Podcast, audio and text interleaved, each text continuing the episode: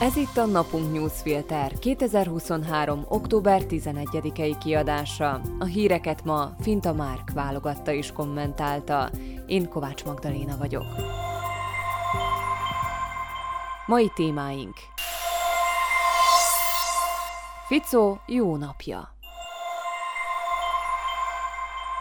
Ficó stratégiai mesterműve A cseresznye Ficó habos tortáján. Robert Ficó boldog. Díszsebkendője kackiásan kandikál ki zakó zsebéből, sok ezer eurós órája diszkréten megbújik a zakója ujja alatt. Mintha legalább 15 évet fiatalodott volna, de talán többet is. Nem csoda, nehéz időszakot tudhat maga mögött, és most olyan, mintha újjászületett volna. Olyan, mintha csak most kezdeni ezt a kormányzásnak nevezett dolgot. Dominál, ragyog, mögötte egy festményen a tátra. Mögötte Peter Pellegrini és André Danko áll. Előbbi zavartan pislog ide-oda, egyik lábáról a másikra áll, de tudja, hogy ez az ő helye.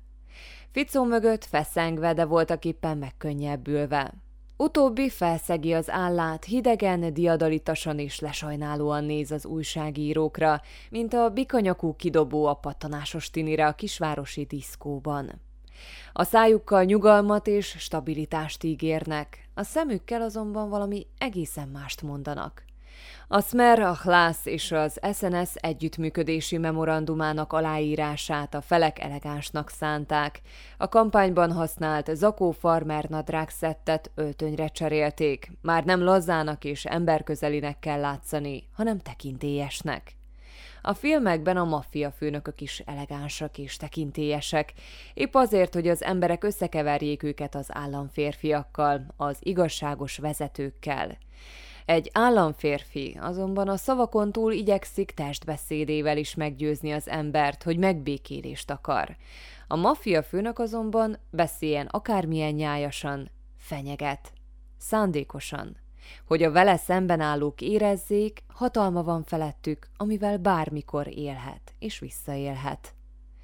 Robert Fico pedig nem spórolt a burkolt fenyegetéssel, egy szóval sem ígérte, hogy társadalmi konszenzusra törekszik majd, és értésére adta mindenkinek, hogy kik lesznek az ellenségek, az újságírók, a másként gondolkodók, a menekültek és az LMBT plusz emberek, és azok is, akik szolidaritás felé vezetnék a társadalmat. Készen állunk, mondja Fico, és hozzáteszi, okultunk. Ezt azonban nem egy olyan vezető hangjával mondja, aki valóban tanult is a múlt hibáiból. A megbánást nem érezni a szóban. Olyan éle van, mint mikor a nyakon csípett rossz gyerek azon töri a fejét, hogyan úszhatja meg legközelebb. Azt, hogy Ficó alig leplezett prioritása a bosszú, az is mutatja, hogy az országot érintő lényegi kérdésekben egymásnak ellentmondó állításokat tesz. Lekezelően elutasítja Ódor Lajosék ajánlásait, s helyette gazdasági csodát ígér, ezzel együtt pedig pokoljárást. De ha a pokolba kell menni, akkor legalább egy szép lovon, teszi hozzá egy szép szlovák közmondást idézve. Nekünk egy másik közmondás jut eszünkbe. Nyerd meg a választást, és mindent megtehetsz. Ha igazak a hírek, melyek a koalíciós tárgyalásokról kiszivárogtak, a következő kormányt a miniszterelnök mellett 16 miniszter alkotja majd. Ficó nagy, de megfizethető árat fizetett a kormányfői posztért. Odaadta a belügyet Pellegriniéknek, de mellette a nyakukba varta az összes olyan tárcát, mely komoly belpolitikai felelősséggel jár. Odaadta a belügyet Pellegriniéknek, de mellette a nyakukba varta az összes olyan tárcát, mely komoly belpolitikai felelősséggel jár.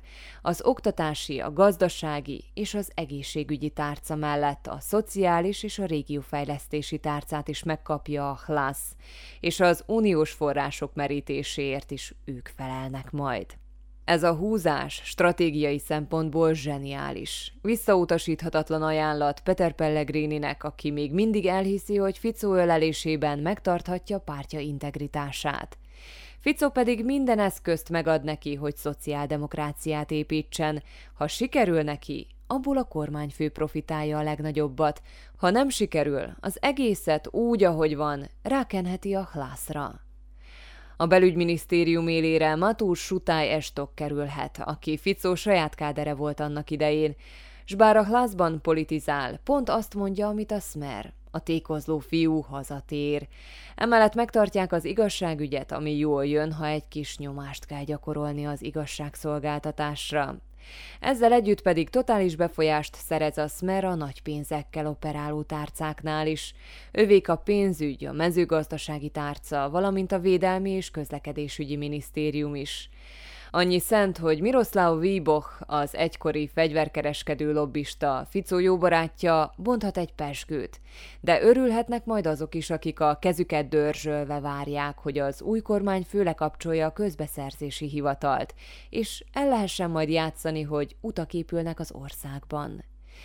A legmókásabb üzletet viszont Ficó az SNS-szel köthette. Andrei Danko ugyanis lemondhat a közlekedésügyi tárcáról, mely a szíve vágya volt, de megkaphatja helyette a kulturális és a környezetvédelmi tárcát. Ráadásul létrehoznak neki egy idegenforgalmi és sportminisztériumot is. Dankónak így alaposan el kell gondolkodnia a jövőről. Ha ki akarja takarítani a parlamenti frakciójából a kilenc potyautast, és eszeneszesekkel akarja feltölteni a helyeket, akkor minisztériumokat és államtitkári posztokat kell adnia olyan embereknek, mint Tomás Taraba vagy Rudolf Huliak.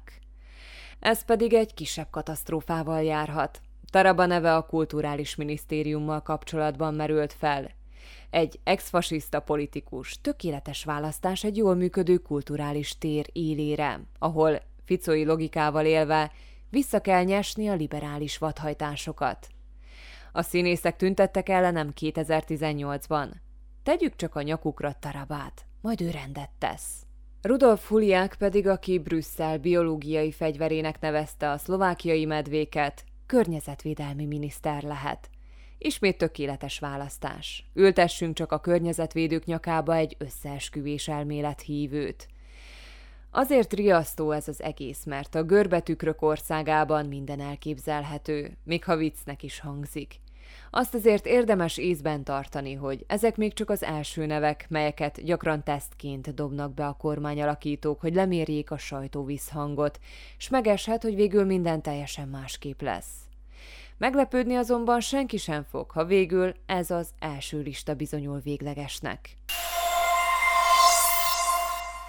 Van az úgy, hogy az embernek annyira jó napja van, hogy az már szinte szürreális. Robert Ficónak ma ilyen napja van.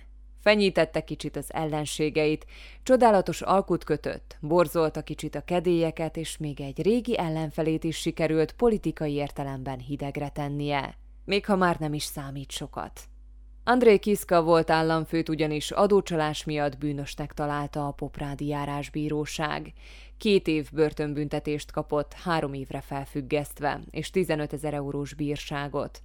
Az ítélet nem jogerős, Kiszka fellebbezett, de akkor is. Ficó boldogságának tengere is pici diadalcseppekből áll össze.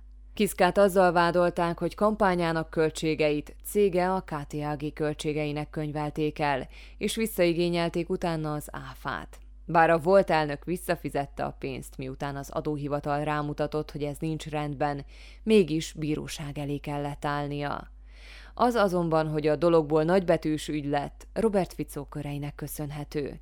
Ficó sosem bocsátotta meg Kiszkának, hogy Amaz megverte őt az államfő választáson, és azt sem, hogy az államfő keményen beleállt kettejük konfliktusába 2016 és 2019 között.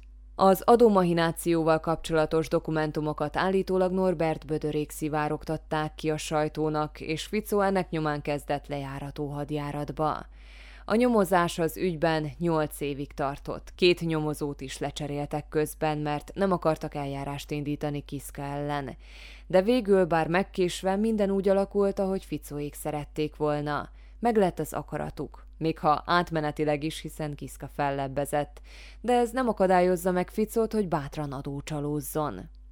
André Kiszka nem volt különösebben jó államfő, politikusnak pedig egyenesen csapnivaló volt, hiszen pártja a Zalugyi, mely az ő személyes sárnyára épült, eltűnt a sülyeztőben, ő maga pedig már az első kudarc után kiszállt belőle.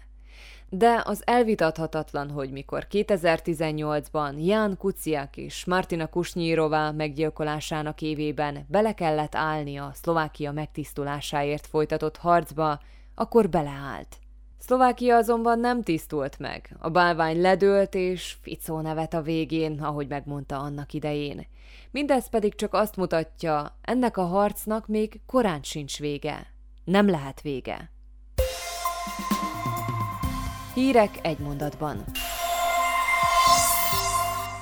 A szlovák kormány úgy döntött, hogy november 3-áig meghosszabbítja az ellenőrzéseket a magyar határon. A szúrópróbaszerű ellenőrzések beszüntetését eredetileg október 14-ére tűzték ki. Az illegális migráció miatt azonban végül kitolták az intézkedések feloldásának határidejét. Orbán Viktor jövő szerdán felszólal a kínai Egy övezet, egy út fórumon Pekingben. A magyar miniszterelnök egyedüli uniós vezetőként vesz részt a fórumon, amelyen ott lesz Vladimir Putyin orosz elnök is. A politikai pártok legalább 2 millió 800 ezer eurót költöttek el online reklámra a kampány során. Derült ki a Transparency International kimutatásából. A legtöbbet a progresszív Szlovákia, a Demokrati és a Smerodina költötte. A Modri, Híd és a Szövetség költései is bőven meghaladták a 100 ezer eurót. A költségvetési tanács azért bírálja az Údor kormányt, mert az formálisan állt hozzá a kiegyensúlyozott költségvetés megalkotásához. Extrém módon meghúzták a befektetéseket és a személyi és üzemeltetési kiadásokat, ez pedig nem realisztikus költségvetést eredményezett. A szlovák kormánygép annyiszor fordul Izraelbe, ahányszor szükséges, jelentette ki Ódor Lajos kormányfő.